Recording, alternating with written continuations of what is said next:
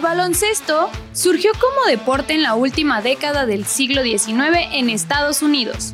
Tras ganar popularidad, fue introducido en los Juegos Olímpicos de Berlín 1936, mientras que el baloncesto femenino se convirtió en evento olímpico hasta Montreal 1976. El equipo de Estados Unidos ha demostrado históricamente su superioridad en esta disciplina y tiene el récord olímpico de podios. El baloncesto ha sido parte de los Juegos Olímpicos en 20 ediciones, de las cuales el equipo de Estados Unidos ha obtenido 19 medallas.